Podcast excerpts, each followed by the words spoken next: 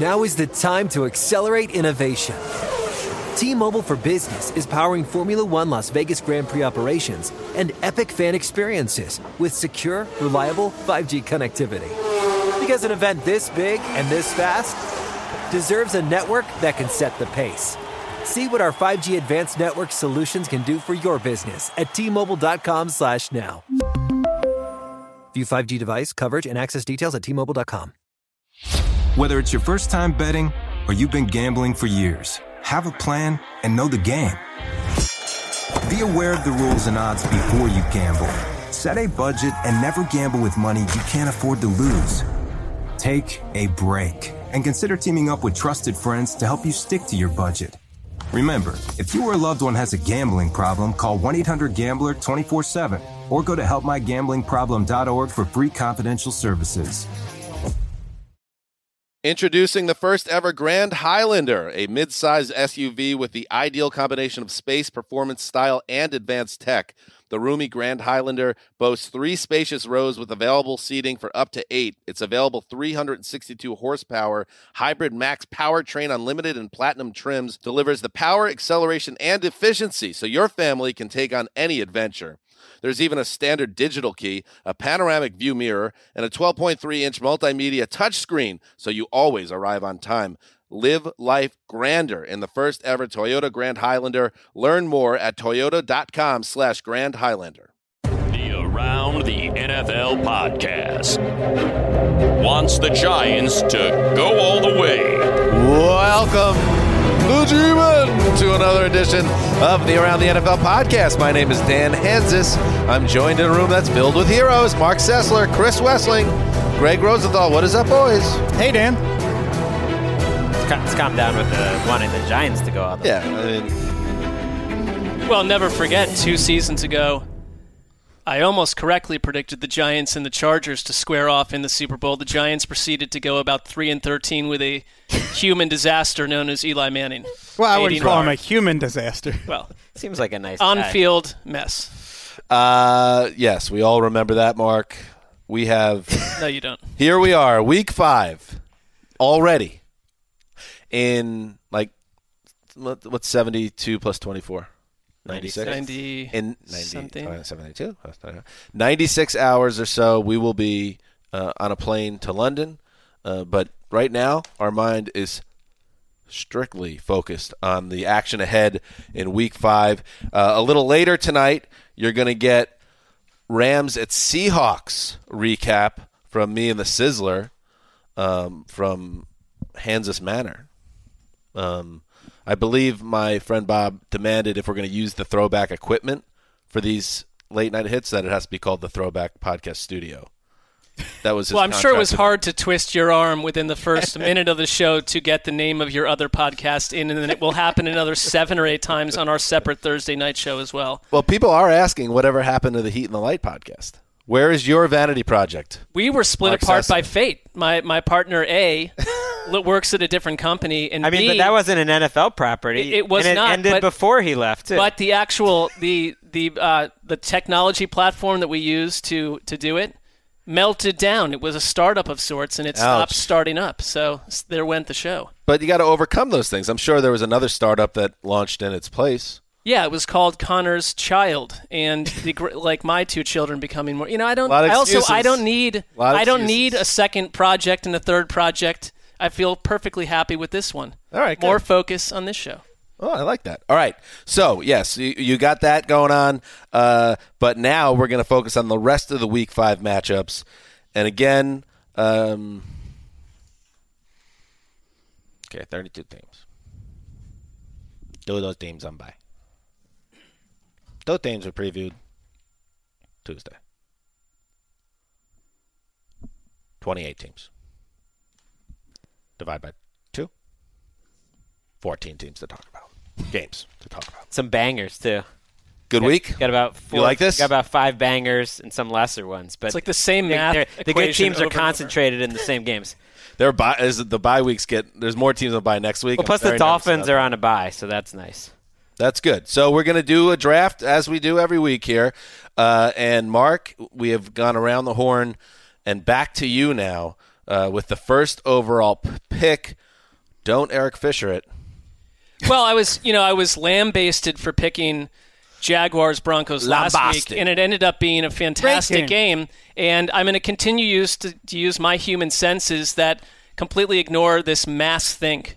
I don't really care what you guys think about my pick. My number one pick is a showdown between two expansion teams from 1996.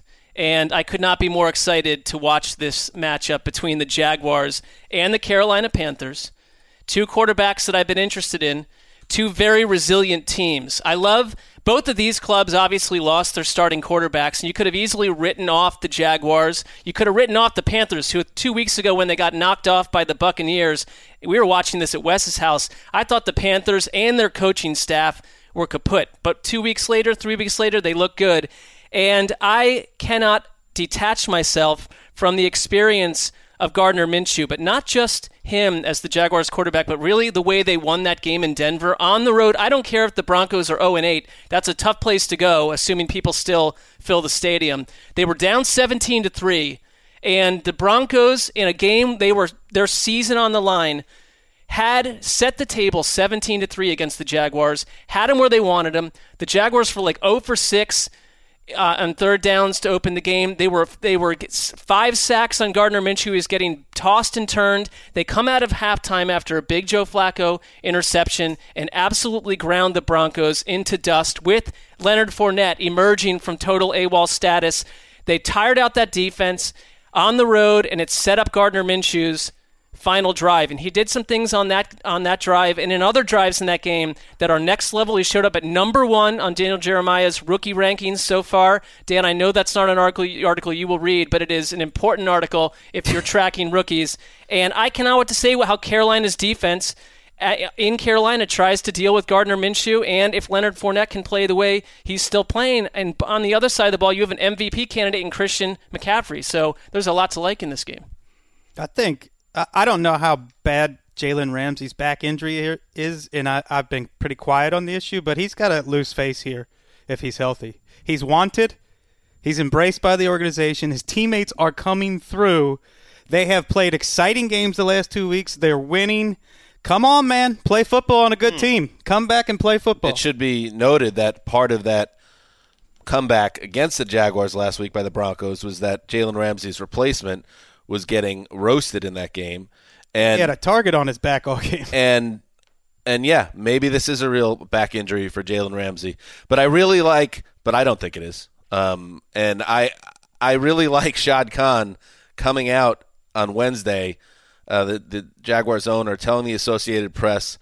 Uh, that it's the best thing for the Jaguars to hold on to Jalen Ramsey. I'm going to read a little bit of his quote. Obviously, football is a team sport, and I'm sensitive to what individual insight or viewpoint or request there might be, but we have to do the right thing for the team. We value the value that Jalen adds to us, to the Jaguars. I think we value him highly, and we'll see. There is, and we're going to get to another player a little bit later in the show um, on the Vikings that is unhappy and looking to play his way or not play his way out of town. And I think if Jalen Ramsey is truly hurt, he's truly hurt. If he's not, it's a disgrace that he's not playing right now. And it's the work. What kind of teammate would do this? I, it's, it's way on my radar, way on my radar, and has been since day one. I, I, every player on some level plays through injury, so maybe it's something where you're not playing. Who knows? Even trying to guess like his level of injury when it comes to back is is tricky. But I think it was smart of Shad Khan to the do it. of the There's a report that, from Jason La Canfora that they turned down two first round picks for Jalen Ramsey. So what's the harm? What, and if you're Shad Khan, what's the rush too? The trade deadline's a month away. You're it's only in in a world where this is still a problem 3 weeks from now. You know, the trade offers are only going to get better. And you don't have to take them, but you can listen. I mean, if they start getting really wild, maybe it becomes a Laremy Tunsil situation where you have to take it. But they need him this week because they're playing another good uh, second year quarterback who came out of nowhere. Kyle Allen passes the eye test. I think him and Gardner Minshew passed the eye test. I think if they played their first two games, you know, Kyle Allen's a second year player, but if, you know, if Baker Mayfield or Sam Darnold played like this for their first two games a year ago, everyone would be going crazy. Kyle Allen really, I think, has the tools and can make every throw, and he's shown that. He's had a fumbling problem that that needs to be fixed, but I look at him and he looks legit. It doesn't seem like a fluke. One of those fumbles came off of J.J. Watt getting pushed away from Kyle Allen, puts the arm out and does something only J.J. Watt can do, and almost any quarterback would have lost the ball in that situation.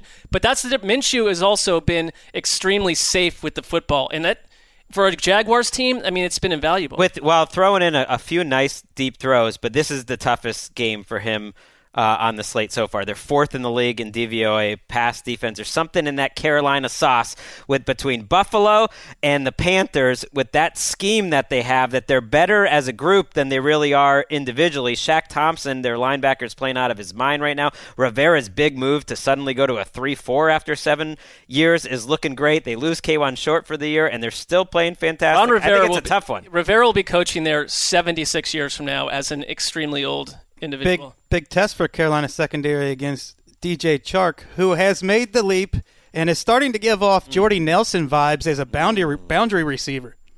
Uh, let us move on. A battle of winless teams in Cincinnati. The Arizona Car.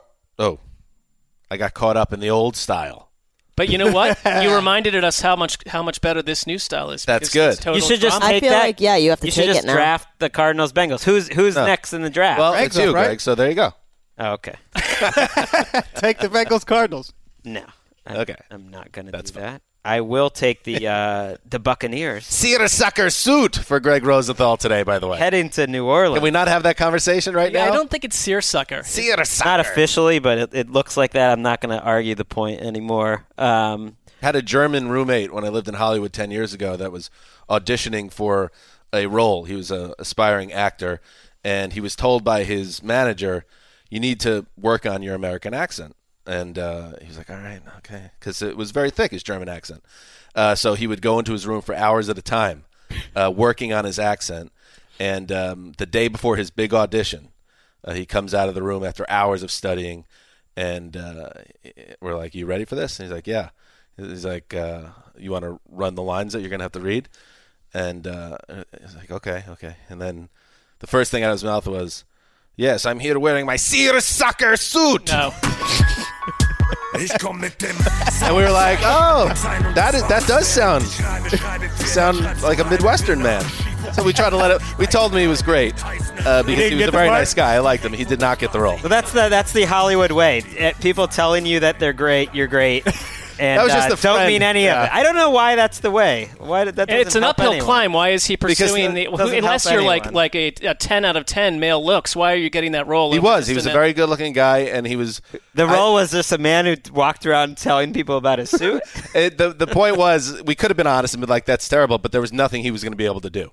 He was going to go to that At that audition point, in the yeah. morning. Yeah, you don't want it and he was going to build him up. fail in the audition Sure. and then go back to Germany, which is what he did eventually. Hard lessons in Hollywood. All right. Well, Gregg's wearing a Sierra soccer suit. Oh, You're up. you know, speaking of overseas, the Buccaneers are going to be headed to London Mm. uh, next week with us, and we're going to be watching the battle of first place after Kyle Allen, you know, ends Minshew mania, and after Jameis Winston goes to New Orleans uh, and uh, gets a nice little road upset in a game where I don't think either team's going to be able to run the ball very much. The Buccaneers have the best run defense in the league right now, 2.9 yards per attempt. You can just see it when when you see their front line. They're going to be tough to run against.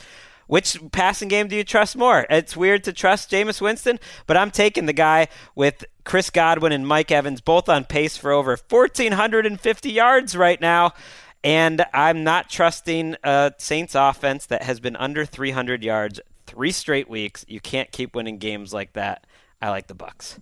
I rewatched the Saints Cowboys and had a really appreciation for how good the Cowboys defense was Absolutely. and how Bridgewater threw better than I expected. He threw pretty well. His ball placement was good, and it's tough to win in New Orleans. I've picked against them two weeks in a row, and I'm not doing it a third week. I at the, I wrote upset special at the top of this because after watching the Bucks against the Rams, and it wasn't perfect, I thought Chris Godwin produced one of the better wide receiver showings of the entire year. I think he can do everything. And Bruce Arians talked him up, and fantasy heads went nuts over him. And it's one of the times when it's actually it it played out against the Rams entirely.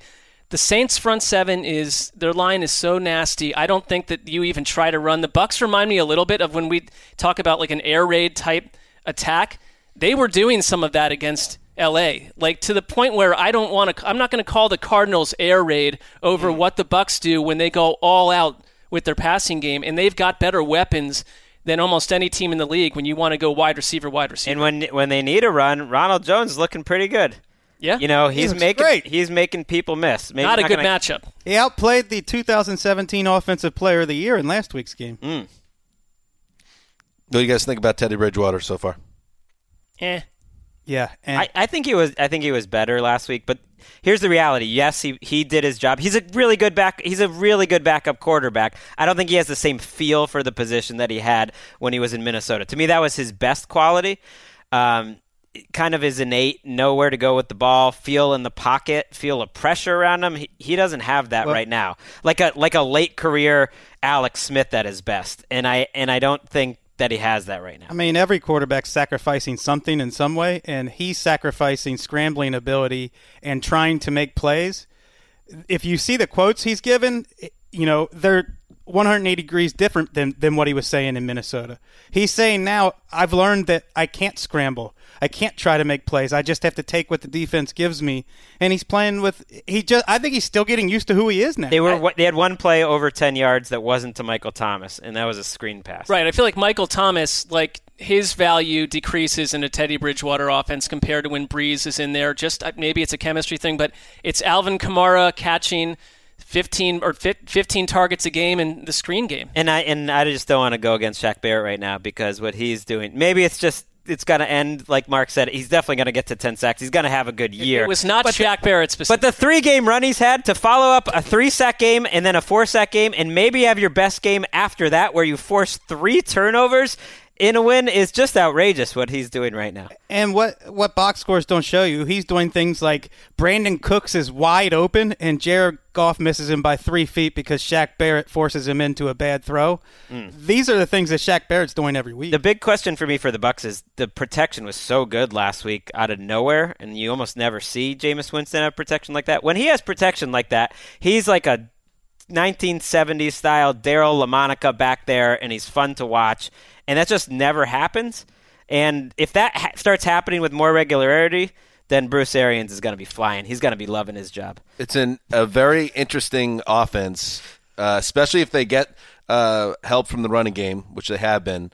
They enter this game ranked 10th, 10th in the league in offense, uh, fifth in passing.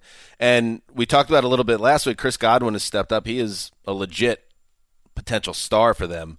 Uh, we know what Mike Evans. And if this Winston thing sticks, they could be a top 10 offense this year. It could happen. What they they That have could happen. Parts of, I don't know why you don't move Peyton Barber to a much lower role if Ronald Jones is playing the way he is. But that's been going on week after week. And uh, Fun little rivalry here. Bucks have gotten the better of Sean Payton randomly over the years, but that does not mean anything with a new coach. This is the perfect uh, Winston come down game, though. This is the three interception, pick six come down game in the past. So was the Rams game. Not that he was up before that, but yeah, but he's put together a and couple he games in throw a a row. pick six and threw another pass Well, to the he- red zone that right. should have been picked. yeah, he's going to give them. he's going to make. If he can string to give you two of together, those yeah, he'll always be a bit, a bit of a high wire act. But can he give put together three really good games in a row this early in the season?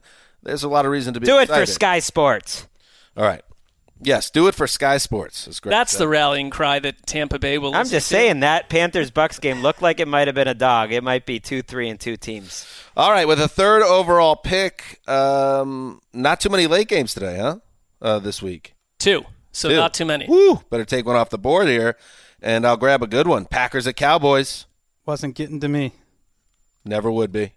And um, yeah, there's no way uh, you can't look at this game and get excited about it because uh, the Cowboys are coming off a bit of a humbling Sunday night loss, but nothing to get too worked up about. I think. I think they went into a very difficult environment on the road in prime time against the New Orleans defense that is very good and. You know, sometimes you get beat, and that's what happened in this game. So I still believe in the ceiling of the Cowboys' offense and their abilities, and now they get a, a Packers defense that, like the Cowboys last week, a little bit of a humbling performance with the Eagles able to do some things against them that uh, we hadn't seen that against uh, the Packers yet. Um, so now you have two teams coming off disappointing losses that I think are near the top of their conference uh, in what should be a very good close game. I'm having a hard time figuring out how the Packers score points in this one. As well as the Cowboys played defense last week, and as well as Robert Quinn is playing, adding, adding a new element to their defense that wasn't there last year, and Davante Adams isn't practicing. Looks Where- like he's out. It's not a good injury either. Toe, No. uh, t- turf toe is something that can linger for weeks. Where are the playmakers on the Packers offense outside of the quarterback? I'd be I'd be very worried. I don't necessarily see that this uh, is going to be a close game because because of that, uh, and because I think the the Cowboys have more answers. It's the best play in the Packers offense is Aaron Rodgers improvising, Right. and you might not have Jamaal Williams either, which is I think a sneaky you know big factor just because they'd like to run the ball, and now you're just down to Aaron Jones. if there was life to Green Bay in that Eagles game early, and they got up 13 to seven, they were up 10 nothing. It was big plays to Davante Adams. So if he's out, I mean, what are you gonna? Is it Geronimo Allison we're counting on to do that for Dallas? I like. I don't worry about the Saints game because I think that that defense is going to do that to teams multiple times. That Saints defense this year, but Dallas obviously mopped up the Redskins and Dolphins. They and, and they beat the Giants. There was a lot of like excitement around what was going on. This is a good test. Saints into Green Bay. I don't think Green Bay's defense. I Eagles got a little frisky on the ground against Green Bay's defense late in the last game, but to me, Dallas. I am not panicking over the Saints' loss at all. I still think what Kellen Moore is doing is great for so many players in that offense. Zeke Elliott, though, you know, I, the, this is not running around him and circling around the, him the way it did in past years. He had what 34 yards. last Right. week? It wasn't great last this week. week. They faced their first Well, could defense that wasn't a bottom five defense, and they had you know a D D performance. A couple of it was fumbles, uh, but I didn't like what I saw out of Kellen Moore running so much and insisting to on early downs. There wasn't a lot of play action. You didn't see some of the same creativity, and they won't be without Tyron Smith in this game very likely, and La'el Collins, who's having an All Pro type of season at right tackle is expected to play but hasn't practiced at all yet this week. So that's two guys or one one left tackle you're missing. The other one's hurt and you're going up against a very good front. I don't know if that was just a one game blip for the Packers defense. I think they just kind of faced the game plan that had their number. There- Well, go ahead, Wes. I was to say if Kellen Moore watches, you know, the Eagles game, he's going to see, okay, I got to get the ball into Zeke and Pollard's hands as receivers more often because the Packers have bad middle linebacker play when it comes to the passing game. And you saw that with guys like Jordan Howard, one of the worst receiving backs in the league. They had no answer for him in the passing game. Zeke's been underutilized in the passing game. I don't think he's going to watch the Eagles game. My guess would be that he'd probably just say, you know, we're good. Preparations, we're fine. might might get your boy Michael Gallup back this week too, a little earlier than expected. Uh, it doesn't seem like a good combination. Zeke, who has the NFL record for most rushing yards per game uh, against an individual team against the Packers, He's averaged 133 yards. Packers' run defense is giving up five yards a carry right now. Um, Yeah, I Eaten up last week, you know, you know, what I gotta say, I'm off to almost historic 0 4 start with Wes. Um, our friend um, who runs these matters let us know that Marc, you went 0 5 to start a season a couple years ago, and you came back. I'll, I'll let you know. Always. I'll say it Always. Before you do. You came back, and I believe uh, won that year. I think 0 and 5. It's in the NFL 0 and 5, you're cooked. In lock battle, 0 and 5. you never know. You can climb back out. So I gotta get I gotta get going, and I was I was leaning towards picking a winless team um, as my lock, which is just shows how lost in the woods I am right now. But what I'm gonna do after all this great conversation we just had, I'm gonna lock up the Cowboys at home and, and have them take me back into contention. Let's go, Zeke. I want a buck seventy five, and you know what? To Wes's point. Give me 67 yards and a touch through the air. One of those monster Zeke games, and the Cowboys roll. You know what? Let's Thelma and Louise this thing. Bash it out, bro. Boom. Let's do it. We got to. Boom. I, I need to get off the schneid and this this whole lock. Let's thing, go. It's in my head too. I'm changing up my routines every week now. I, I have no idea what's going on. Let's go. I don't have a good feeling for you guys at all. I do. I had a, I had this as a blowout too. I don't know why I didn't think of it. I didn't even. I need to think about these. What could go time. wrong? All right. Aaron Rodgers rolling Dallas. into enemy territory. All right, here we go. Uh, up next, Chris Wesseling. And then, hey, Ricky, did you get that snake drop we talked about? Yeah. You did? You ready? Oh, she didn't. do No, it. I'm about to hit it right oh, now. Oh, you Okay. should do it after my first game and before my Right, second in game. between That's the when the snake snake and Yeah, makes an just wait. appearance. Just wait. Okay, yeah, just point to me and I'll hit it Okay. on the board. That's how producing She works. did. She didn't even think about it for one second. yeah, it's right since here. Last It's, week. it, I've got seen- it. It appears teed up. I have five different versions. I have my suspicions about what's happening here, but I won't say anything until it, it occurs. Wes, your pick. For my first game, I am choosing the Baltimore Ravens at the Pittsburgh Steelers. Nice choice. Nice, nice value. Grass field, Midwest. That- meets that's meets all all right. my qualifications. the only qualification. I mean, they do not Grass, consider themselves Midwest. part of the Midwest, but that's we'll give it to you. but it's in the western part of Pennsylvania. All right. Rust What, what about what about the game? Well, I I hesitated to say much about this because um, he's a legend, and I wanted him to go to the Hall of Fame. But Earl Thomas is slow now, Uh oh. and I hope he's playing through an injury. But he is one of the slowest safeties in the league now. He did break his leg last year, right? That's how his season ended. Maybe he's still getting back, but um, the Ravens are one of the worst defenses in the league at yards after catch, and it's because their safety play isn't very good and their inside linebacker play isn't very good. I had to triple check myself because it is Earl Thomas, but when you see him lose the angle a couple of times when he should have the angle against the Browns, go back and watch week three against Darrel Williams, who in my notes I have written down is one of the slowest running backs in the NFL. Earl Thomas lost the angle on him and was outrun by Darrel Williams.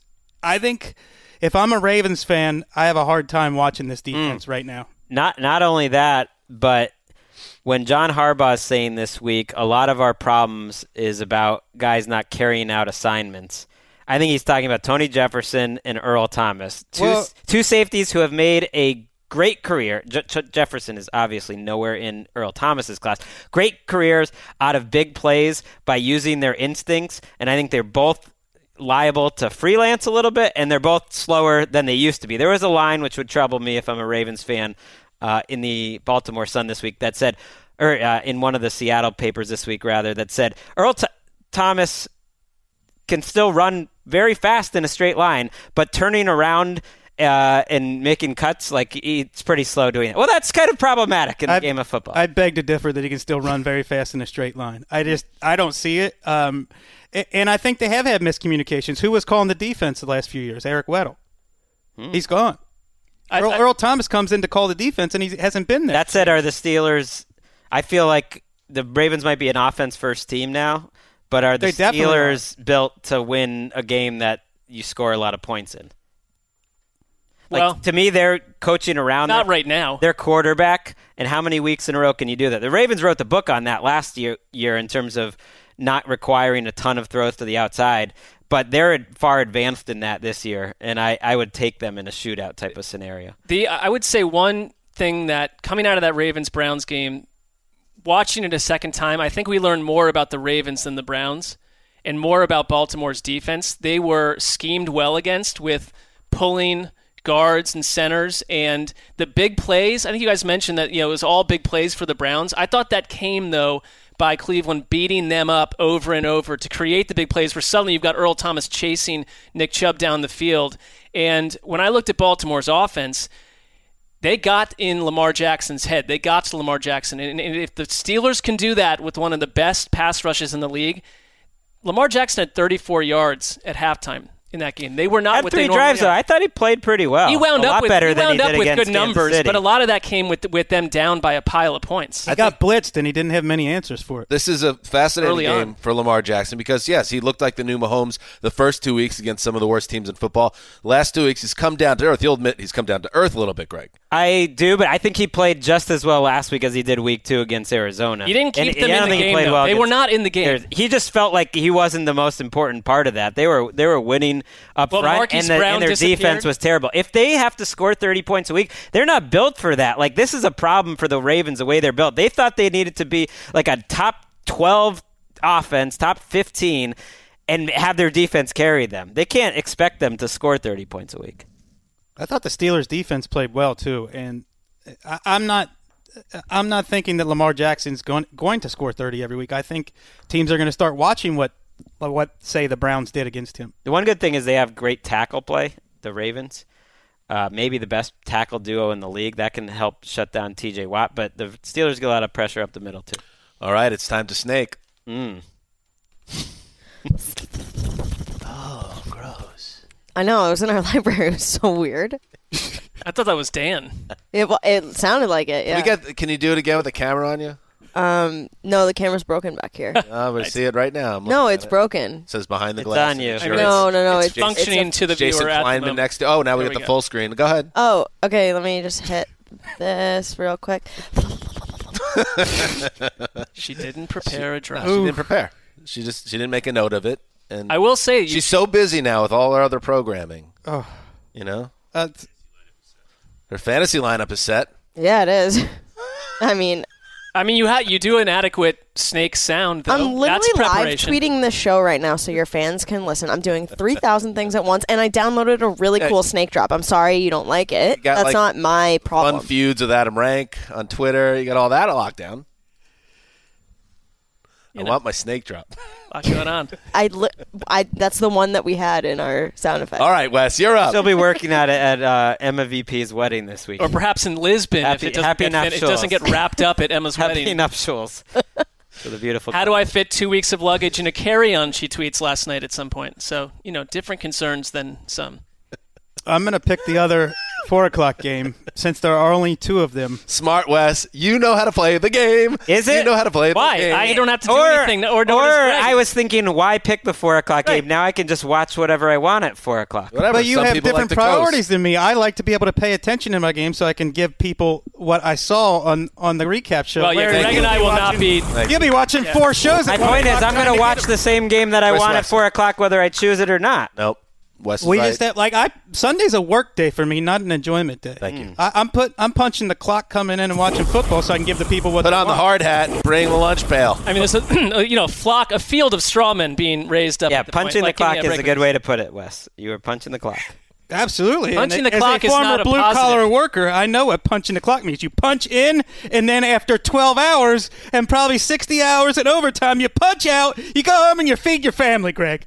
That's what a blue collar worker does. You It- punch it. Hey, I, I'm Look at popping the in. calluses on Wes's hands. That's right. I'm popping in a couple hours early. People should tune into Game Day View live at uh, He turns it eleven into- thirty. That was well done. He turned it into a plug. Eleven thirty Eastern. Uh, This, NFL.com. this crowd is it's so ultra tiresome. While It's you're sleeping. All right, Wes, go Unbelievably ahead. Tiresome. I want to watch um, a guy who is now rivaling Alvin Kamara as the best receiving back in the NFL, Austin Ekeler, in this game. He is so good. And we get a little Melvin Gordon this week, too. But I want to watch that. And I want to watch for how many people cannot resist talking about Joe Flacco and the 12th rated Broncos offense when they should be talking about the 27th rated defense that could not get off the field for 11 minutes against Gardner Minshew on one drive. The defense is the problem in Denver. These two these teams are similar. The Chargers defense is stunk. The Broncos defense has stunk. The Chargers defense no one's noticed because they've played terrible teams. A lot of times your defensive rankings are basically just a ranking of who you've played, and I think that's the case with the Chargers. So I think the Broncos can move the ball up and down the field in this game that there might be this might be some a decent amount of scoring. Problem is they kick a lot of field goals when they need to score touchdowns. That is, it is a problem. And no Melvin Ingram, I believe, who's out like a month from the Chargers. They are starting people. There's a guy starting at safety, an undrafted free agent named, hold on, Roderic Teamer, now starting for your hmm. Los Angeles Chargers. In the Chargers' defense, they've had a ton of injuries, especially on defense, and that's that's part of the reason they they've struggled. But I don't I don't look at them I, as a team that has any gimmies. If they're if Chargers fans are kind of looking at this and just checking it off, I know they're big favorites. They're a two. They're one of the worst two and two teams just in terms of how they've played so far. I would hate. I'd hate to be. I don't want to play an 0 and 4 team at this point in the season, no matter what. And let, like the Broncos are different hmm. to me a little bit than the. I know everyone is like, this is the new Dolphins. Oh, the Redskins are the new Dolphins. Oh, the Broncos, they're they're tanking. Well, they're not. Like they're just a bad football team right now that that's incomplete. I don't I don't love the matchup for Los Angeles at all at all. But I would look at someone like Philip Rivers, who is playing awesome right now. Austin Ekeler has been awesome. Keenan Allen has been awesome. They've not gotten the pass rush, but they still have like their key star players playing very well. And if you can't take, they they should have beaten the Lions. They'd be three and one, and we'd feel a little bit differently about them. They have been uninspiring, and there have been people tweeting us, "Why don't you guys talk about the Chargers?" We've talked about them plenty in the past. They just have seemed a little off the radar this time, and they need that signature because win. they're It's and not they're missing happen. a lot of juice, and they get yeah. Melvin Gordon for all the jokes we've made about it, they just need offensive weapons, and he adds one. Unfortunately, he probably will, you know, have to take Austin Ekeler off the field, which is a problem. Ekeler's fifth in the league in yards from That scrimmage. bothers me. But even They can they can use them right, together. they can use them together, and even if Gordon is playing. 30 snaps and Ekeler's playing 35 or 40, and I think that might be the type of split we see. That still adds juice to an offense that has been really good, and adding another weapon. They, they need to be an offense first team. That's that's the biggest challenge right now for the Chargers in terms of their offensive philosophy. Is Ekeler has become one of the best all-around running backs in football. You, it wouldn't be right, like Marc, you're saying, it wouldn't be right to remove him from the game plan. But Gordon, before he disappeared, when he's been right, he's been at a similar level uh, in terms of productivity. So you just got to find a way to balance that. Or is there a possibility? And let me know if it doesn't make sense for whatever reason contractually. Uh, to maybe you move Melvin Gordon before the deadline in three weeks. Why not just Wouldn't he have value? I don't. You got to give him a contract, but why? Why not just do what you did last year? And before Melvin Gordon got hurt, they were averaging 200 yards a game between Yeah. the two of them. They were the best duo in the NFL, and Use they were them using them correctly. yeah. and we don't know what we're going to get out of Melvin Gordon right away. Hunter, Well- right? Hunter Henry's back on the field, but he's not returning yet. I mean, they have some. They've had so many injuries. Like they can't. I feel like they can't trade away any talent. Then then Ekeler get hurt, and suddenly you know Right. starting Troy I s- Maine Pope. I suppose yes. They they are a great one-two tandem, but Ekeler had, had been able to prove that he can do it as the lead guy, and that ju- I guess that's just part of team sports. I It will say this, it is. Wes. The Broncos defense in the first half against Jacksonville looked like what we thought we would get all season. They just have to. If they had done that for the full game, we would say they're back. They're ready to go. that was their last stand game, and you could Yep. see with the emotion they were playing with that, that they were they wanted an orange crush day, and they were feeling themselves. And then Gardner Minshew took it 11 minutes, and they were never the mm. same the And rest now of the you're with without Bradley Chubb. Although Well- you oh. do get a nice home game in LA this week if you're a Broncos fan, so that's, that's a plus. By the way, by Wes's logic, which I think is good, the last stand game. If you lose your last stand game, there's no way you win the next week. Okay. There's no way. They they seem like a You're saying they want no dignity in Dignity Health Sports Park this week. no, no. I mean, if that if that theory holds, Wes, if you lose the last stand game, you have to come out flat and dead, uh, which makes this a lockable game. If you could look in the mirror. Now, I wouldn't be able to look in the mirror, two and two versus zero and four, but if anybody else can see a reflection, or Gregg on his own rules, um, then I think it would just they're a it perfect would lock. Just narrowly sneak under the my rules, but it is not my lock. I've soft locked the Seahawks, and I'm sort of still considering that throughout the show. I'm not going to go lock up against an 0 4 team. A soft lock is like one of those, you know, uh, with your Schwinn bicycle with like the, the four letter uh, combinations. Right. That's so easy to break through and Well, and you're your a bike. child, so Yeah. the combination Or it's- is seven seven seven seven. Right. Or it's the people like maybe you got an alarm home security system at some point, but you no longer pay for it. But you just keep the sign up. Keep it up. Soft security. You know, they- Come that- right on that's in, good Robert. enough. The sign, the little Sure. sticker. I get that you are what your record says you are, and this is an 0 14, but it's like the intro to Gregg's debrief this week, the vicissitudes of, of just a play here and a play there. If not for two roughing the passer penalties, think pieces are flying out right now about how Elway and Flacco have revived the two and two Broncos, and and Flacco's just a. I uh, mean- he's just a caretaker. I don't know if we're Oh. ready to Oh, think boy. faces about a Wes. team that's I just been don't blown feel that twice. about Joe Flacco. I know That you was a don't, and I George know- Washington bridge too far. It Wes. wasn't. I'm just saying two plays. This is not your typical 0 and 4 team. They But are they one are. of the weirdest 0 and 4 teams we have ever I hear you, but they, they should be one and three because here's how I look at it: they they lost two games convincingly, and they split two at the buzzer. So it's like, you know, they they haven't been a great team. Well, I They're would maybe al- a one and three I, team master. I would argue that know, Jaguars comeback, the engine behind it was a terrible Joe Flacco interception. and I would argue back that in two of the like last that. He's on the roller coaster. He's still with the two of the last three weeks, what do you want your quarterback to do? Lead two minute drills to to score the go ahead touchdown with only a minute left in the game, and he did it. I said it on last week's pod. I don't actually don't think Flacco is their problem. Flacco's been exactly as good as they could hope for. It, you, they, they needed to be better all around. I don't know. Part of me is just like, okay. But I mean, I, I'm also not amped up as a human being about I'm him just either. going for accuracy It's like here. Luke- Well, the problem with the Broncos has not I- been my Joe accuracy is he threw a killer interception that changed the and energy then of that came entire back game. and made up for it by scoring the he go ahead also had a, he had a touchdown. bunch of drives that he didn't why, finish. why did Flacco become such a? You know why? player? Because there needs to be. This is interesting how this podcast works. There needed to be a lightning rod because you didn't have Eli to kick around anymore. So now you have the new Eli, the which new is Joe Eli. Flacco. And But in reverse. ironically, it is Wes now who is not seeing the light and is staring at the good things and ignoring the bad things. I am seeing the light. You went the opposite way with Eli. is misevaluating this. Joe Flacco has been an average quarterback. when all that's all I'm saying. When all the analytics last season had Eli as like a top 15 quarterback, No, they said, didn't. Ignore it. The throw analytics it did out. not have Doesn't matter. He doesn't pass the eye the test. standard You're going the other way. stats had Eli. No, that is not true. You're throwing out falsehoods and erroneous statements. All right. Well, just everyone listen to every single football pad- podcast out there. You're not going to hear this type of heat about Flacco anywhere else. We care about all 32 teams. He's just been average. That's all I'm saying. All right, let's move on. All right, I want the dignity is important. It's not just uh, when you look in the mirror about what game you could lock up. For for the people in the room like me and Marc and to some extent Gregg, you can say, "Oh, I'm not going to take my favorite team because nobody's going to double cross me and, and take my team, there, so I'll steal them at the end of the draft." No, that's not fair. I'm not gonna I'm not gonna put you guys in that position, and I'm not going to play the game that way. So mm. even though This would have been the week to do it, though. I know, but I'm not going to do it. I'm just not going to do it because I like there's, that, too. there's a chance Sam Darnold plays, and there's no way I'm going to have somebody else watching that game for this podcast. So I'm taking the Jets at the Eagles.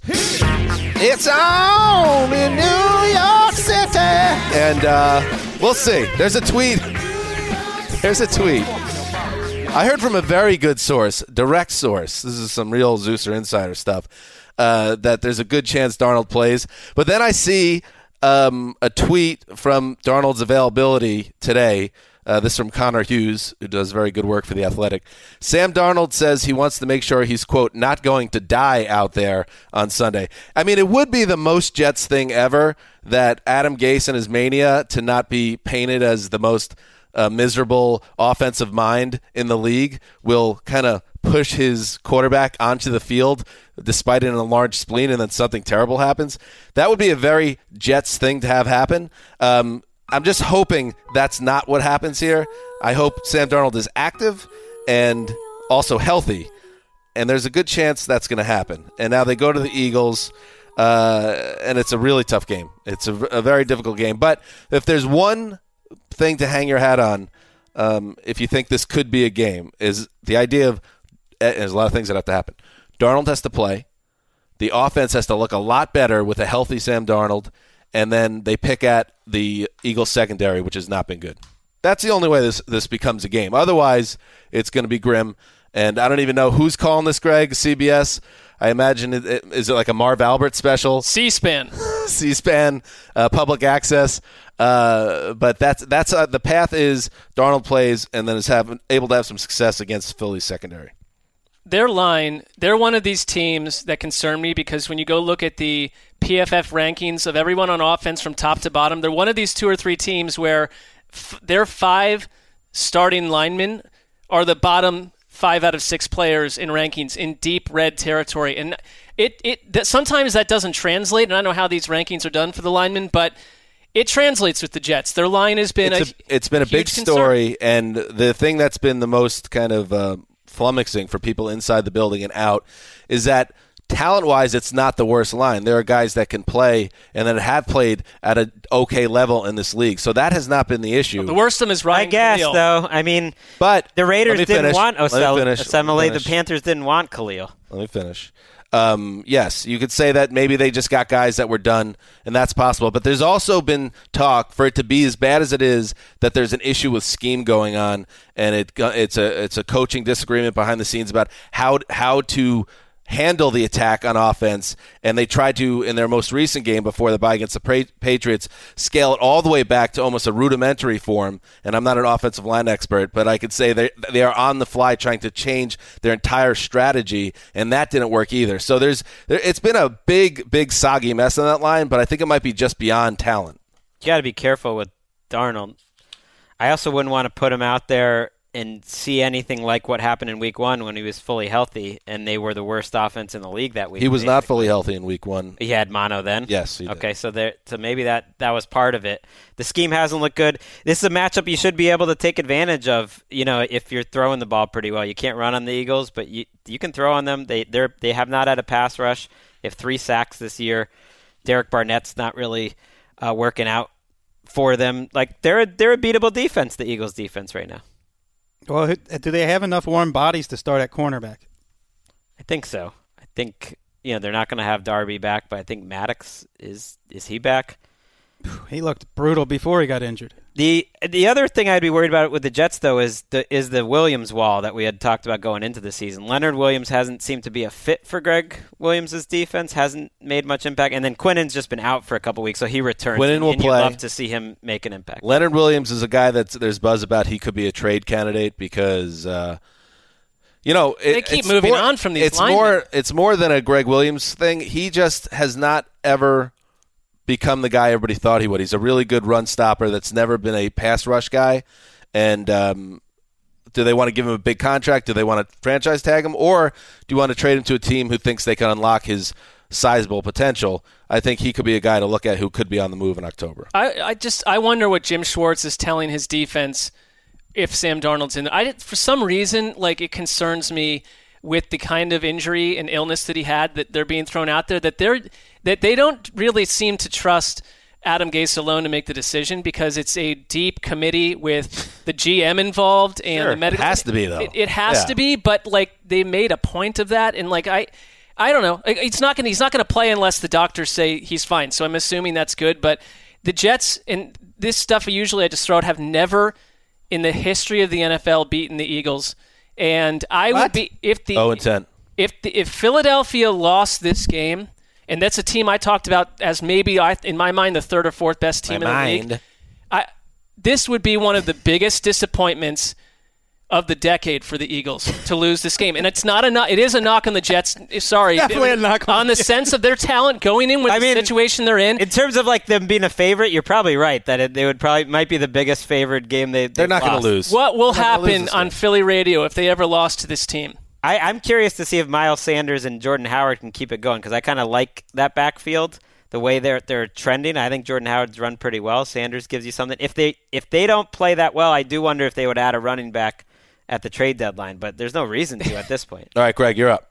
All right, let's go to uh, what, what are we? The one o'clock games. This is my backup game in the morning.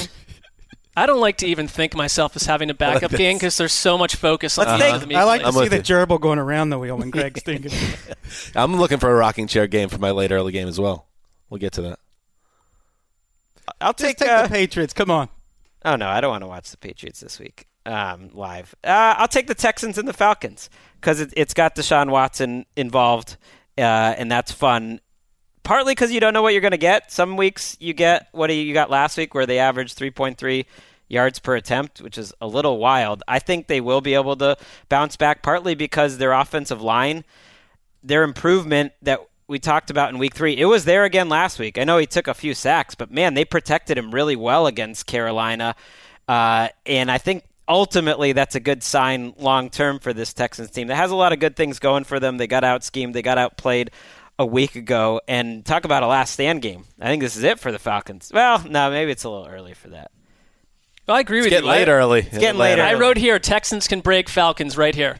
That's And and if you and if the Falcons it right here. if the Falcons lose, Is it highlighted though, or yeah, just written in yellow. Oh, shoot. Texans can break Falcons. I feel like here. this should be like a. We should have another spin-off podcast where Marc holds up his notes and just shows us different things. Can Well, we do I like a to put a lot segment of- every week? put a little work like into it. these. What's you know? in Marc's highlighters? If you get because the way it is, I'm looking at it right now. Is there maybe we can hold it up for the camera?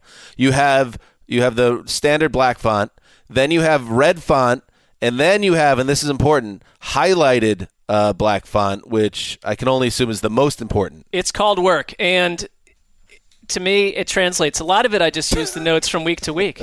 Doesn't translate always when we've got three and a half minutes to discuss. I like it. You are super prepared. Super prepped.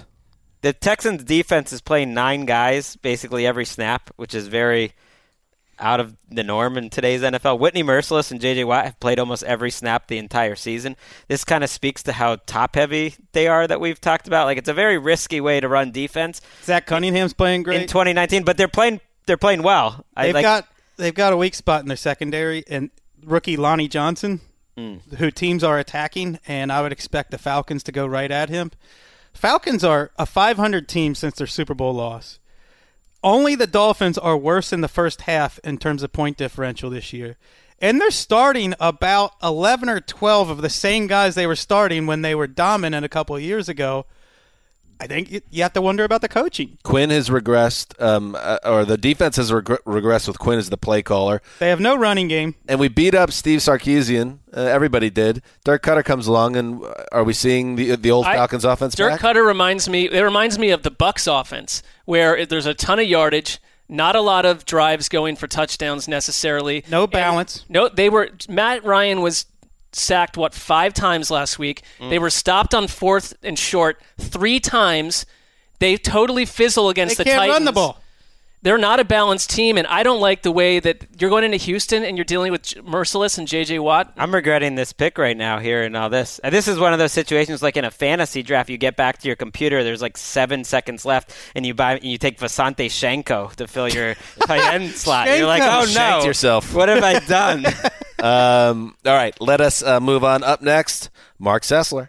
So I typically it looks like it will be a week where I have to write a recap on one of these games. So I'm looking for one that's just a big, meaty blowout, hopefully over by halftime. But I also enjoy favorite seeing football. I enjoy seeing utter destruction, and I want to see.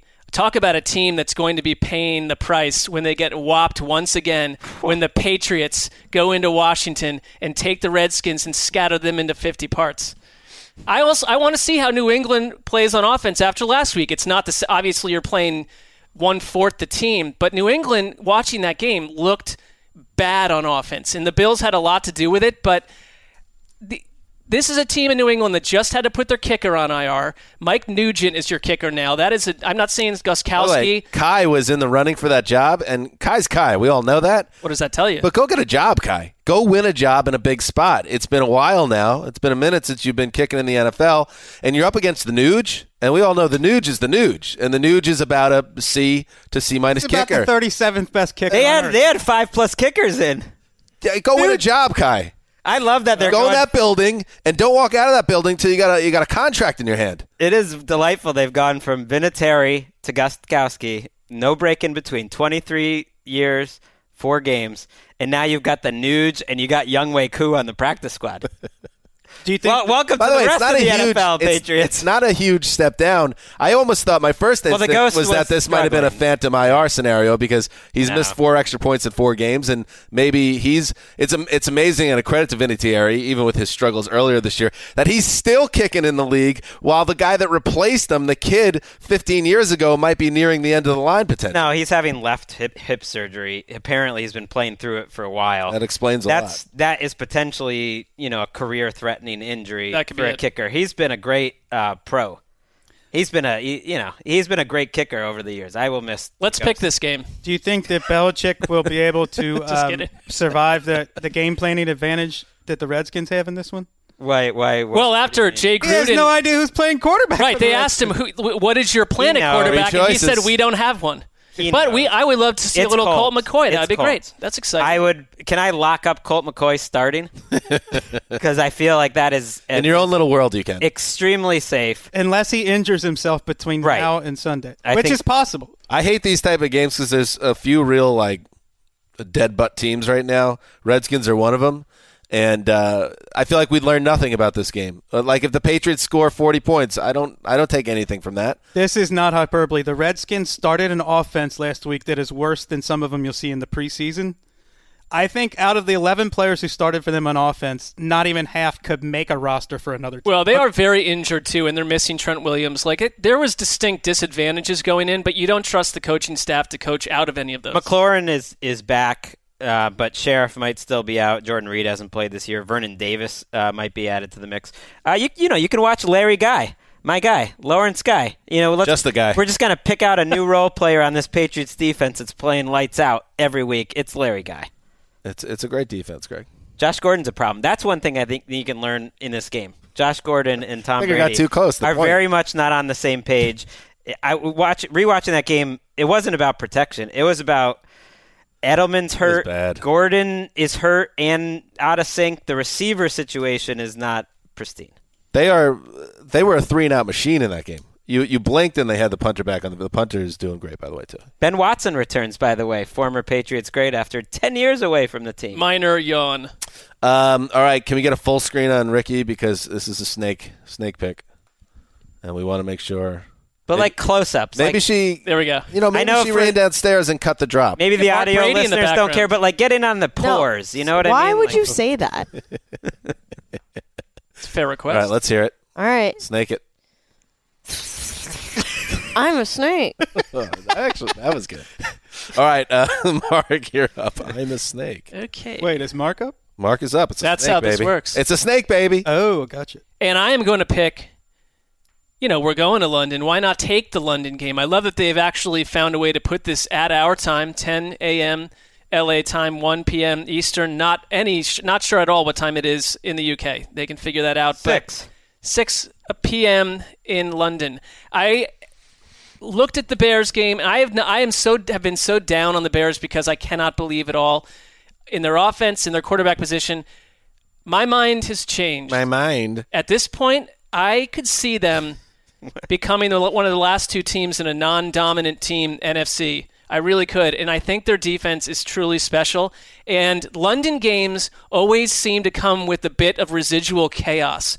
And I think this is going to the Bears. Whoever plays the Bears, whatever happens, whoever loses that game, obviously, is going to come out with total nightmarish in-house issues. We saw it with the Vikings. You know, you've got two, re- one receiver complaining, the other is on the trade block potentially. Everyone's wondering what's going on with the Vikings. What will happen when the Raiders get utterly thumped in a game that I think will be about 33 to seven? And the Raiders come out of London with no answers, looking totally lost. And we are looking at the last 11 or 12 games of Derek Carr at quarterback. well, I'm sticking to that opinion. You can shake your head. I just think that they're going to be. This is the beginning of a lot of changes on offense, and the Bears are they you, defense travels to London well, and they're going to drop the old Chicago hammer. And I don't care what Chase Daniel does. on offense. Chicago Hammer. Just- yes. I just realized what's going on here. I, Marc is organic tanking the draft here Why? because you just you picked the biggest lopsided game of the week. This is not. This is. Patriots at Redskins. I love Chicago. and you just Chicago. predicted you predicted a thirty-three to three Oh, okay. I, game. well, I, Two massive blowouts I you're don't going for need here. to. I don't need. First of all, we watch all these games game. during the week. On Sunday, I'm fine with a couple distinctive. I I enjoy football blowouts too. If I- you don't, that's your. Well, issue. you're hitting on something, and this has become a tr- uh, Interesting. uh, epiphany for me in all sports. An entertaining blowout is underrated. I love to see greatness and have a destruction and wipe the floor, it, like in tennis, other sports too. I, I sometimes enjoy that better than like a close. what about bad ineptitude on the other side of the ball? Doesn't that take So- away from it a little bit? I would I would view Sometimes. this view like Chicago's defense. We're watching a truly great, memorable defense I that has agree. answered all the doubters after people thought they couldn't do it again. I, I've said that a bunch in the offseason. And to me, a wipeout like this, it's purifying. Well, they've had great. They've had good. I like that. They've had good matchups overall, and this is another one. You know, the the Raiders' offense, despite being two and two, has only two receivers over 60 yards. They could use like a number one type of receiver, like a Someone hall, like an a Hall of Fame Brown? type of guy. You know what I mean? Because hmm. then Tyrell Williams, he's he's a good two, who's now playing one. You have Darren Waller, he's broken out. Josh Jacobs is a great pick, but you're so thin at receiver. Hunter Renfrow, who was really the trendy thing after the draft and in the summer, it's like, hey, this is a guy you can just stick right in there. He's going to be catching 70 balls white. the next decade. He, they've thrown the ball 18 times to him. They have 88 yards on those 18 hmm. throws. He's he, him and the rest of the outside receivers, other than Tyrell Williams, are guys who would not make other teams. I think. I like the matchup for Chase Daniel. This is a dream scenario. Hmm. No Vontaze Burfict, and Clelin Ferrell, the number four over, overall pick in the draft, among edge rushers with 100 plus snaps this season, ranks dead last in win rate according to Pro, Fo- Pro Football Focus. which is basically the guy. I know Raiders fans don't see it this way, but essentially you traded Khalil Mack and you used your top five pick on a pass rusher.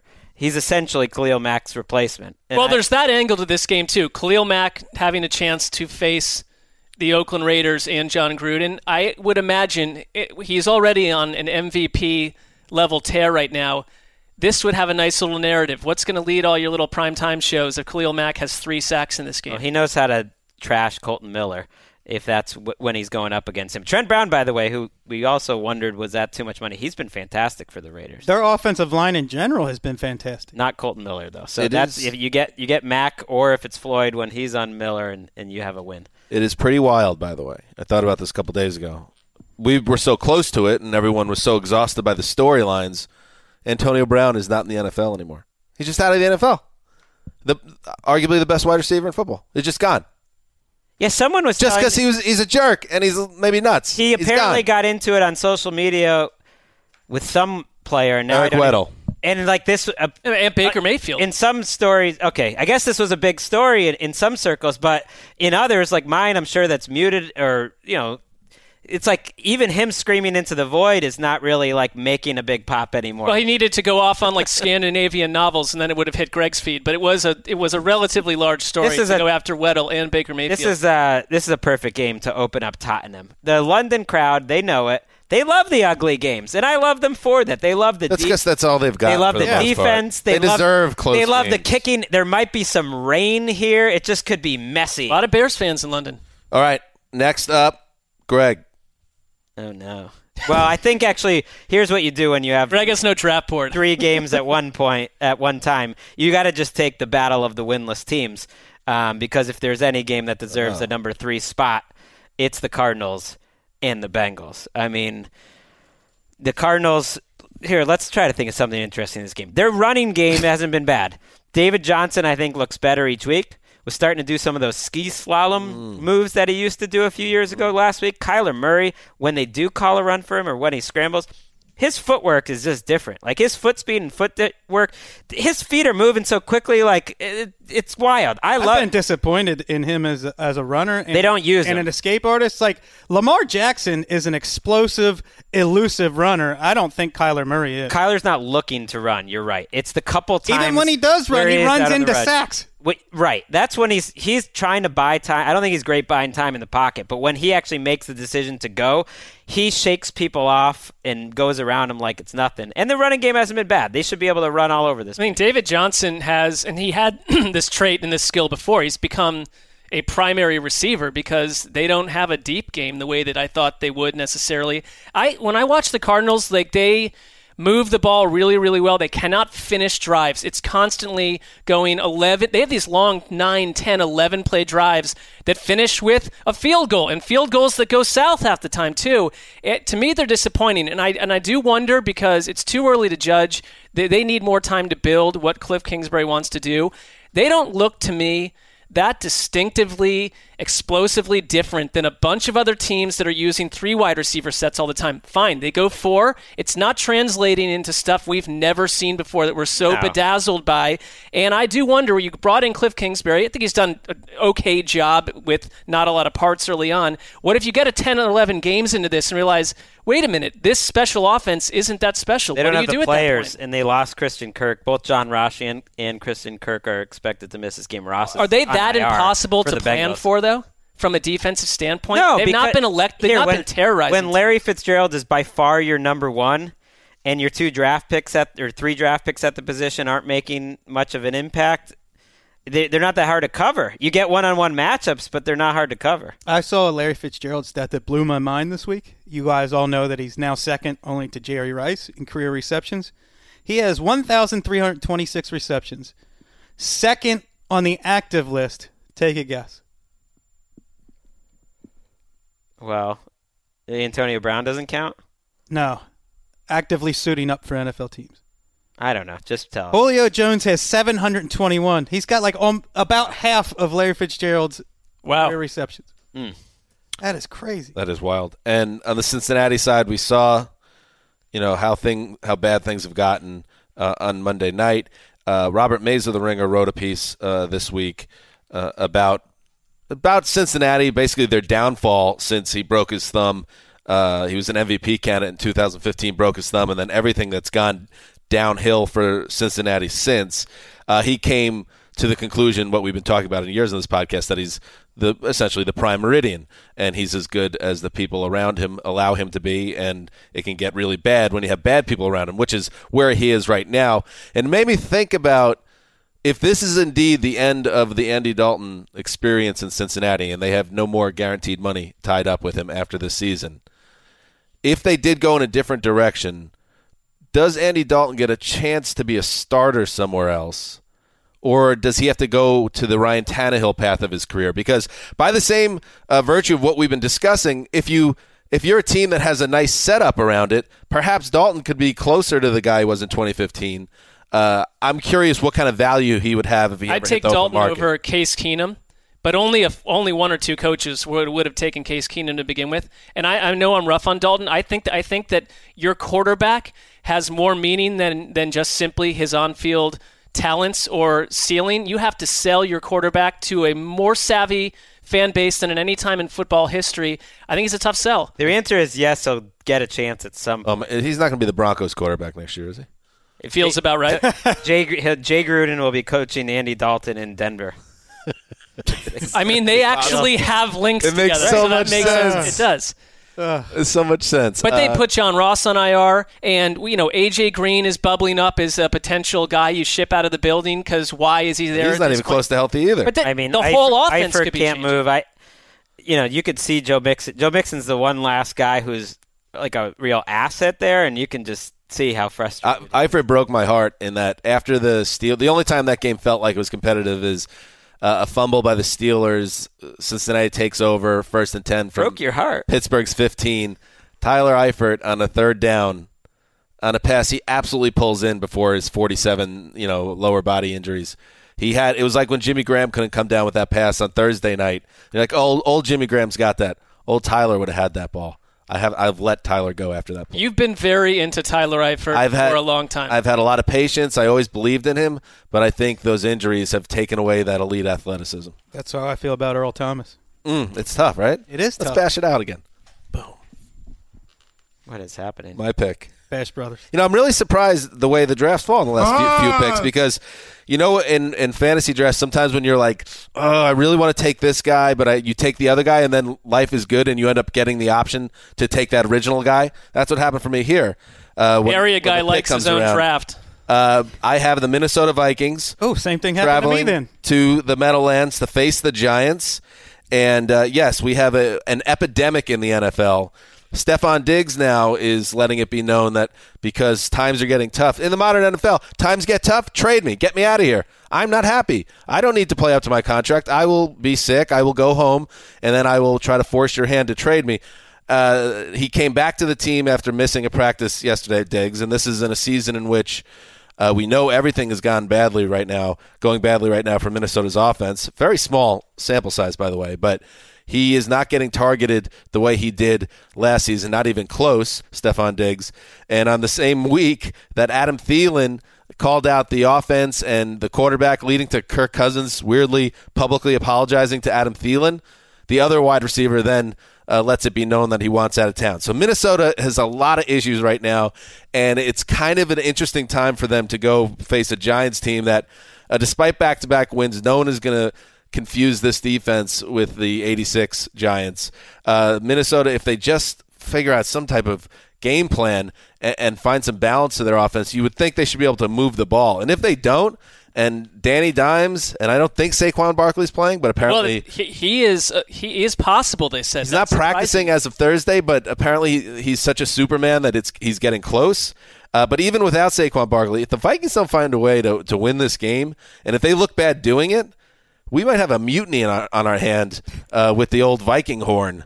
I mean, you win, you win. It doesn't matter if it's a style. you- You're saying if they win ugly, If that's they, not no, enough. No, no. If they lose Oh, like okay. 27 6 Gotcha, gotcha. or 31 10, uh, and the offense is not moving, everyone's already talking behind the scenes, I just, this season could go up in flames, as sometimes happens in Minnesota. Here's something else I wrote: Death of the Vikings. A question mark. I'm not saying it's going to happen, but Is that a double pound sign in front of it, too? triple. And Whoa, you what know, does that listen, mean? That's just to separate it, so I remember to It's say like it. Morse code. You I have, wanna know what the you have, triple pound you have sign- ha- held something against the Vikings ever since you gave their, your heart to them as the team of ATL. Remember we used to do that? That's Ah, that's and not then they untrue. fell apart. But I would say this though, because something seems to systematically eerie with the Vikings. Because Kevin Stefanski, their offensive coordinator, was someone that was getting a ton of buzz around the league and got a head coaching interview or two. The Browns were very serious about him potentially being their head coach, and analytics guys loved him and all this other business. They bring in Gary Kubiak, but I feel like that was to quell to some degree Mike Zimmer, who for two years in a row cannot get by behind an offense that is actually modernized. It is run first, and that's great when you're in a situation where Dalvin Cook is going to run the ball crazy. I know the offensive line stinks, but I look at the Vikings as a confused operation. What is it they are on offense? Mm. And if they ever, the Giants are not a very good defense, obviously, but they looked better last week. I know who they were playing. Oh, that's the Reds. I do not. I know who they're playing, but I'm not just going to simply like. It was a step forward. And Saquon Barkley or not, Wayne Gallman played okay. They did not totally. They were not dead on the ground. This is a frisky Giants team. I I'm scared if this is a Viking. If you're a Vikings just, fan, this is a freaky game. The it's the sample size, and that's why the Diggs wants out thing really was like what. Uh, He's had issues for a while. What? Okay, it's but let me just say, let me just say, okay, week one Week one versus Atlanta, they ran the ball very well. 28 points to put up, easy win. Week three against the Raiders, rocking chair game, 34 14. Everything looked good. They've had two rocky games in between, but to act like this is some team that is in total crisis, uh, I Their need offensive to see line more. is in crisis. They I have. just need to see more. They are well above 500 since Diggs got there. They pay their players well. I mean, what is the problem? He signed a deal last summer for 40 million guaranteed. You're there, dude. Stay there. And you know, I, I went to coach's film to watch this game because there's so much talk about Cousins. You know, play a little duck hunter on coach's film. Whoever pops open, you you shoot the duck. there aren't many ducks open in this game. I, they're just and there aren't that many plays. They're running a lot of screens. They're calling run plays. What do you want Kirk Cousins to do on those plays? There's yeah. there's like a backstory here where, you know, Zimmer's taken little shots at Diggs over the years. He once said they kind of have like you know a bunch of team guys and one celebrity. That was a couple of years ago. so don't sign that big they, contract. they called it well they had a different offense back then you're right i'm not defending i'm just saying i'm just trying to explain for context like he missed some otas this offseason and then um, their tight end you call them out maybe for not being there. There's been talk like i don't i want to be there for my teammates when diggs missed some ota stuff. So it's been it's been boiling there for a little while and yet i'm not really that worried about it. Sometimes a little it feels like a squeaky wheel gets the grease game, and they do go bombs away on this Giants. It does, I can and see that. And when, and no matter how frisky you think the Giants' defense is now, when you're going from the Chicago Bears, who looked like they broke the Vikings last week, to the New York Giants, this is going to feel like open prairie. They're not. for the I think their offense is fr- is frisky. right. Their Yeah. defense is bad. They just played a preseason offense last. But their front is okay at stopping the run. They're really big. I mean, they're the only team that has like a 290 pound defensive end trying to brush the passer, which does not work. Uh, so this is a game you should be throwing the ball, not doing the Zimmer plan. And so I'm a little worried about that. But I think the Vikings defense is solid. I think Danny Dimes is fun to watch, makes quick decisions. He's calm, but he's going to give both teams a chance here. I mean, we sort of over, you know, looked the fact that he could have thrown four first half interceptions uh, a week ago. And this is a tough matchup. They had 11 drives and they scored 17 points against the Redskins defense. That's not too impressive. And uh, that's why I'm going to lock up the Vikings on the road. I like that. I like it. Solid lock. We'll see. I mean, you guys had me worried. The things, the things are falling. No, that's falling. that's fine. I mean, Dan, Where you know why you is right should now, why you should wait on the Vikings and then not wait and then wait and then not wait and then wait and then not wait. They're an eight and eight team, and they're going to do this all season long. They're going to be hanging around for a long time, but they're not an eleven and five team. If they ever achieve that kind of a record, it's fraudulent. I'm uh, not ready to give up on them. I know you're not. Why would it be I- fraudulent if they went 11 and 5? I'm just saying it won't be. What you get 11 and five teams that are not 11 win teams. They have like if they can. Sight over- unseen, he says them going nine and three the rest of the way will be just luck. It, Well, he knows. I just think that the offensive line stuff going on is not something you fix necessarily. Fix I guess my point weeks. is like it's four games, so the idea that no team can make adjustments, can improve, I, I think that this is this is still a team that could pull things together as long as it doesn't crumble from within. My biggest concern is not so much the slow start; it's all this potentially anti-Kirk Cousins stuff behind the scenes with their star wide receivers and how that can implode a locker room. It's bad. and they, I mean, the whole thing that like Kirk Cousins has a podcast. and- Kirk, get- and he get was, off the He air. was apologizing to Thielen on the podcast. I don't know. Kirk. The, the That's whole not what I want from my quarterback. the whole Kirk Cousins thing from day one. I think part Save of the reason February, Kirk. part of the reason why people have picked on Kirk, I think, is because he feels like the type of leader who's always reading books about how to be a leader. Mm. I think You know what I mean? I think that's a fair criticism. That's not unfair. That's fair, dog. He's, and he's playing timid, and football players don't like timid. Wes, this is a this is a great Mr. Irrelevant game. There's nothing irrelevant about this game. This is the game Close I it wanted. out. I wanted this like eight picks ago. Close it out. We got a Midwest game. What a wacky With draft. Natural grass. Yes. Uh, the Buffalo, the Titans aren't pulling me back in yet. It's going to take a long time. But the Bills never lost to me. Wait, this is a Midwest Titans are in the Midwest. Do you know where Nashville is? I mean, I get, I hear what you're saying, but Wait, I've never Mi- heard that. Nashville's the Midwest too. No, I can't no. take It's this right in the heart of the country. No, this is getting ridiculous now. I just But view it as the, the, South. the fr- I hear what you're saying. like, Nashville's the South. it's, it's it's right in the middle of the country. It's in No, the Midwest. Nashville. Mid- the word Look at a map, Greg. Here, here's the thing about the Midwest. It has two parts to it. It's got the mid.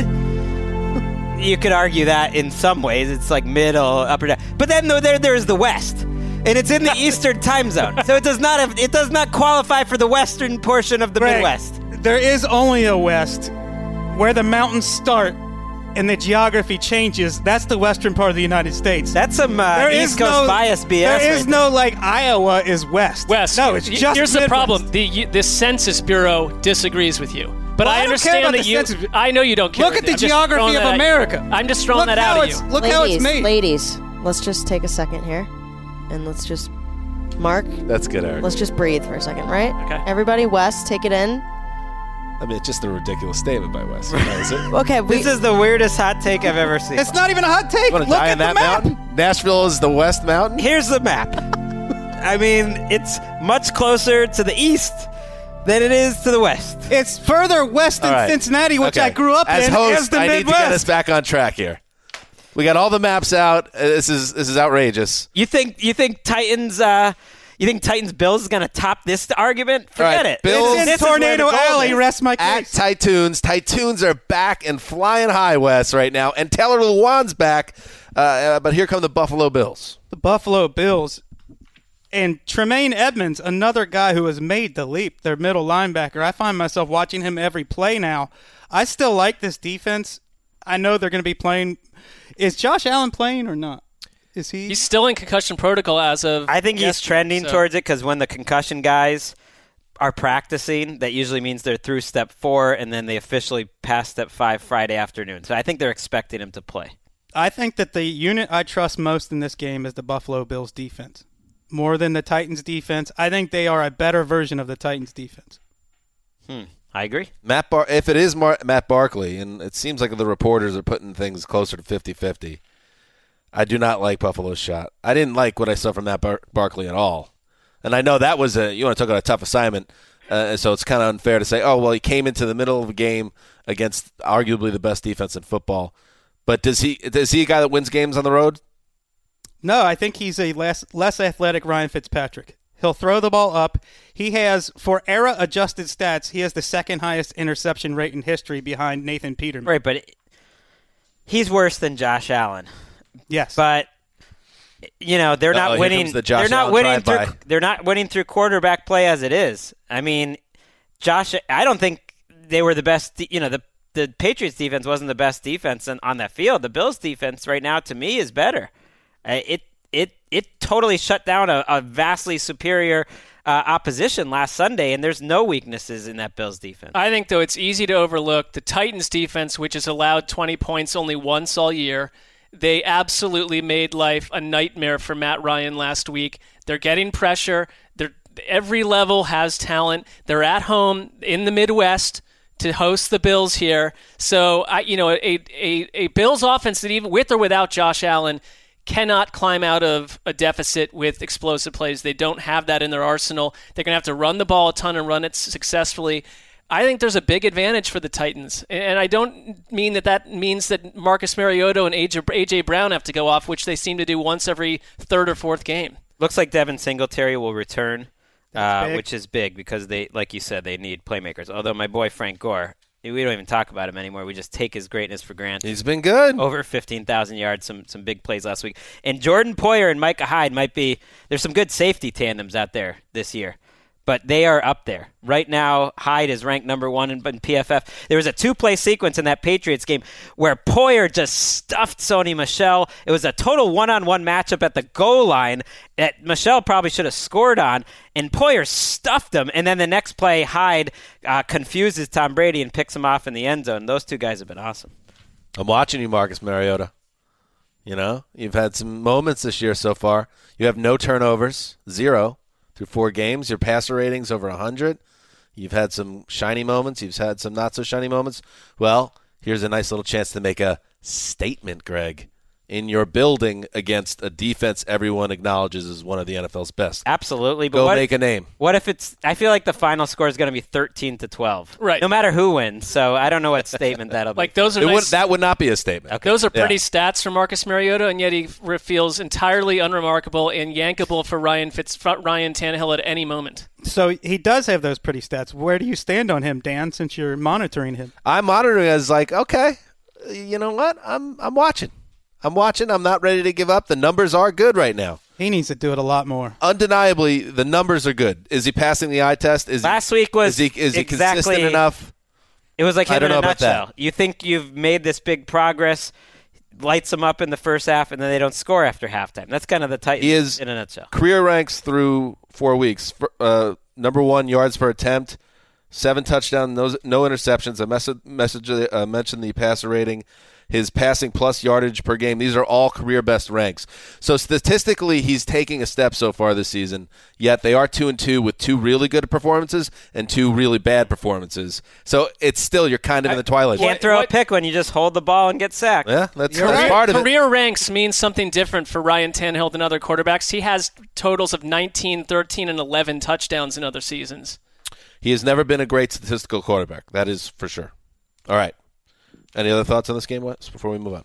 No, you All right. covered. Let's hit Sunday Night Football. Indianapolis Colts uh, traveling to Arrowhead Stadium to meet the Kansas City Chiefs. Now, I feel like this is a, a game that Greg is going to be really excited. Now, you're excited about all games, Greg, but this one, I think you, you think Jake Brisket is going to step up and open some eyes here, don't you? I think it's a great week of games, but you're you're Slice wrong. me off a piece Oh, of that, man. Jake Brisket. I mean, Raven. I mean, I'm taking Raven, Steelers, Packers.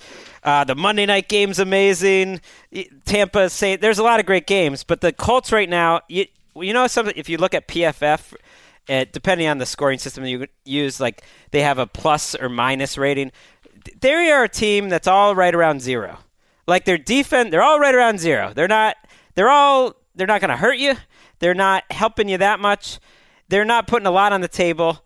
They they don't have playmakers on either side of the ball when T.Y. Hilton is hurt. Marlon Mack is a little banged up. Ty Jacoby- should be playing today, it looks like, on Sunday. it- so he returned to practice. Yes. on Return to practice, Mack did trending not. which which is huge. And Mack did finish out that game for the most part, or they, they said it wasn't injury related, so that would give them a chance. Watching the Chiefs any week is exciting, but the the Colts don't feel like they have a, a a lot of firepower. I still like watching, like I like what they're doing, but they're not as fun to watch as I was hoping. I mean that Raiders. They didn't move the ball very well through the air last week, the Colts. There's no doubt about that. A lot of drops. You se- definitely sensed no T.Y. Hilton playing a big role in Brissett's struggles. Marlon Mack, 30, 30th ranked Chiefs defense. He's playing through Hilton an ankle back. injury now. I think he's got a new injury. It's to his ankle. That offense goes through him. I at Kansas City at home on Sunday night. You know, and it's this is two different teams, but we're not that many months removed from Kansas City thumping the Colts big time in the playoffs. It, it does do they match up well?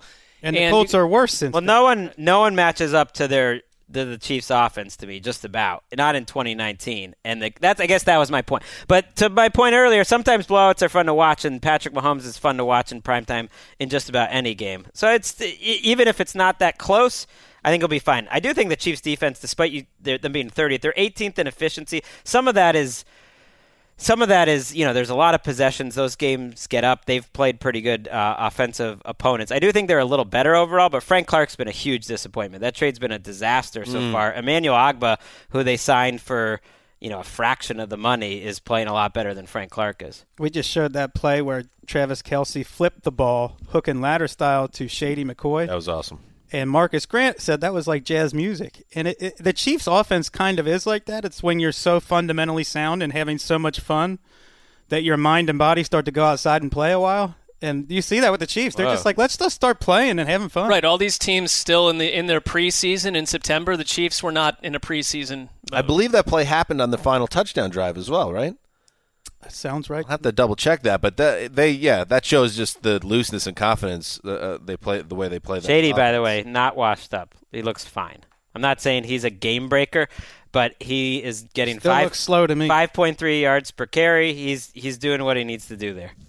All right, let's move to Monday Night Football. The Cleveland Browns, two and two, uh, after that great win in Baltimore. Well, now they hit the road to play the San Francisco 49ers, who got that dreaded early bye. But before that early bye, they had won all three of their games. Their defense playing really well, and um, Mark Baker Mayfield had his way, and and Nick Chubb uh, had his way with the Ravens defense that is trying to figure themselves out right now. The Niners defense, they have they are not trying to figure this, themselves out. This is a good team. This is a great defense and a very fresh team coming off a bye. It's a- Challenge. it's a totally different matchup, and and Baker Mayfield, you know, after three games of everyone questioning everything about his play and is he actually the guy and is he regressing and can he read defenses, looked better when Baltimore couldn't really put a lot of pressure on him. He's still doing Baker Mayfield things, but now. To me, you got the matchup of Cleveland's offensive line still still suspect against Nick Bosa, Dee Ford, Arik Armstead, DeForest Buckner. You got Kwon Alexander in there. On the flip side, Jimmy G has to deal with a Joe Staley free offensive line going against Myles Garrett, Olivier Vernon, Sheldon Richardson, Larry Ogunjobi. So I, I think this is one of these games that, barring something out of the ordinary, might be relatively low scoring if these two great defensive lines can keep the offenses in check. the I, I believe in their, their defensive line, their defensive front, the 49ers, but I think the rest of the team, we don't really know how good they are because they've beaten three teams with a combined 2 and 8 record and they've turned the ball over a ton on offense, just haven't paid for it yet. Five Yeah. times against the Steelers. Yeah, they're one of those teams that y- we just have to see more. I mean, we it's almost true for every team, inclu- including the Browns. Like I didn't I didn't come out of that game thinking they solved everything because they get four plays, I think that combined for almost 300 yards. And they were good, you know, they were good individual plays. They have the individual talent to just have a different guy pop off and dominate in any given week, and that's not a bad recipe. You know, if they can turn the play calling around, but it wasn't like an in rhythm. Hey, we're just rolling on offense, but the defense is so consistent that you're right, Mark. Like I would be shocked if this game gets in the mid twenties. Like I think this is in the teens. This is a defensive game. turnover luck is a funny thing in the NFL, and the San Francisco 49ers are the ultimate example. Uh, they have seven turnovers through three games. They had seven all of last season, and their defense is playing better this year. But a lot of that is just the way the ball bounces sometimes. That's something to keep in mind uh, that they've had a nose for the ball, because that seems strangely to also then carry over as the season goes on. Uh, the other part of the game for them is their running game, which they have two guys in Breida and Raheem um, who are over five yards a carry. Breida five and a half yards.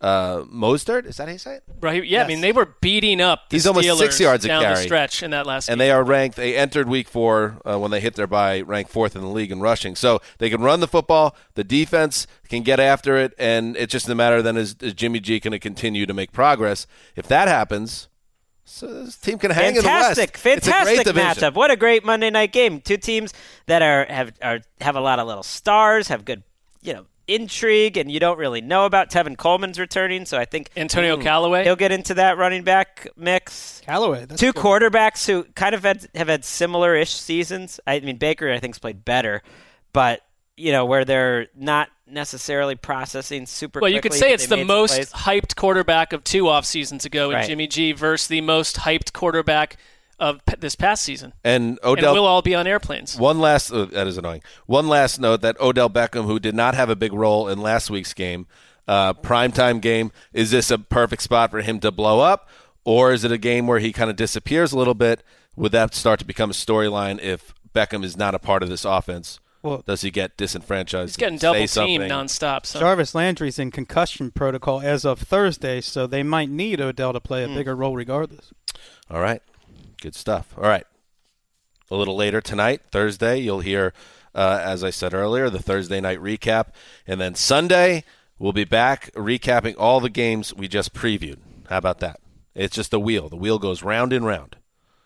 Ricky, uh, I'm I'm on the fence right now about whether we want to continue with you doing the personal snake sound drops, or if we want to have something proper in there that shows some, you know, dedication to the craft and all that. I mean, yeah, I can try to download another drop if you didn't like the one that I originally. It's not that I didn't like it; it's a principle thing, maybe. What do you guys think? I mean, it was what I uh, upside. It was a little different each time because you were doing it on the spot, and I thought that she did an adequate. We could have gotten someone in that's doing a wrong type. Well, of isn't Eddie sound. Eddie Spaghetti's producing our podcast when we get back from London, so we could give him a shot uh, doing the the, In the snake, big chair, the snake, doing the snake um, snake sound. snake sound. Yeah. Um.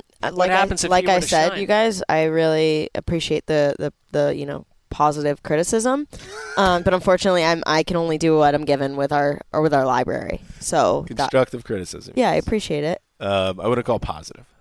Well, you know, We love you, I'm from the Midwest, so I don't I don't know the difference Wes. One of your low moments in the history of the show. ever.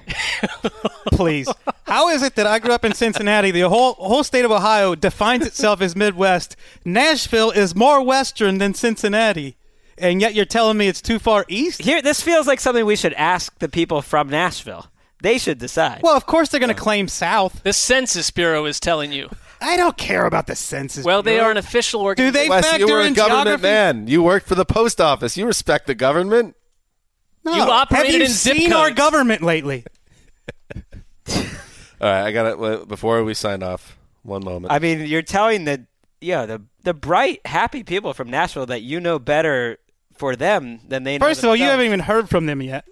They're going to claim the South because of ev- everything about the heritage and oh, we lost the Civil War, but we still like to think we're from the South and all that stuff. But they're in Tornado Alley. They're right there in the Midwest. um, I, That's one a different geographic location. That's Tornado Alley. We're not talking about. Tornado Alley is in the Midwest. program note. Uh, cool note for the youth and flag football enthusiasts out there.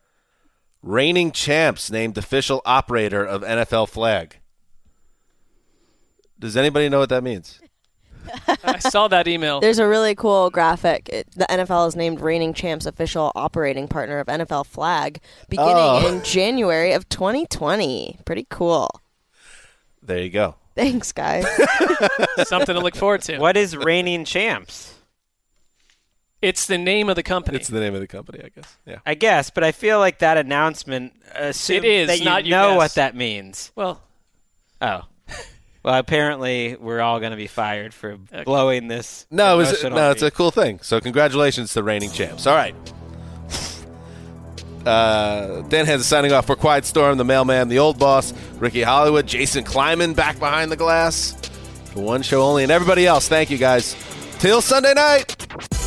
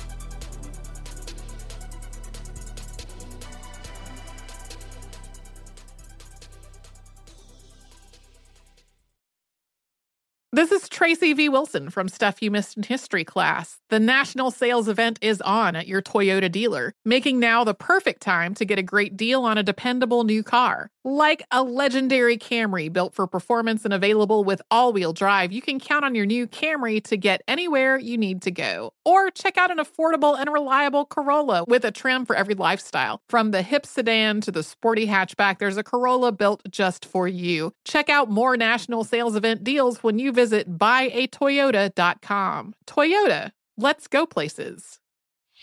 Whether it's your first time betting or you've been gambling for years, have a plan and know the game.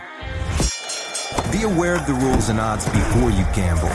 Set a budget and never gamble with money you can't afford to lose. Take a break and consider teaming up with trusted friends to help you stick to your budget. Remember, if you or a loved one has a gambling problem, call 1 800 Gambler 24 7 or go to helpmygamblingproblem.org for free confidential services. You deserve to treat yourself, so turn your tax refund into a U fund and give yourself a Straight Talk Wireless Extended Silver Unlimited plan and get a new Samsung Galaxy A14 on them. You can get a great everyday value on wireless with Straight Talk's unlimited plan starting at $25 a line per month for four lines. You'll save so much you'll be enjoying that refund all year long. It's the refund that keeps on refunding. Find Straight Talk at straighttalk.com or at your local Walmart store. Taxes and fees not included. Offer valid through 41424 while supplies last. Online only. Must purchase a Straight Talk Extended Silver Unlimited plan to qualify. Limit of 5 phones per customer. Family plan discount with 4 lines all on the Silver Unlimited plan. Not combinable with auto pay discount.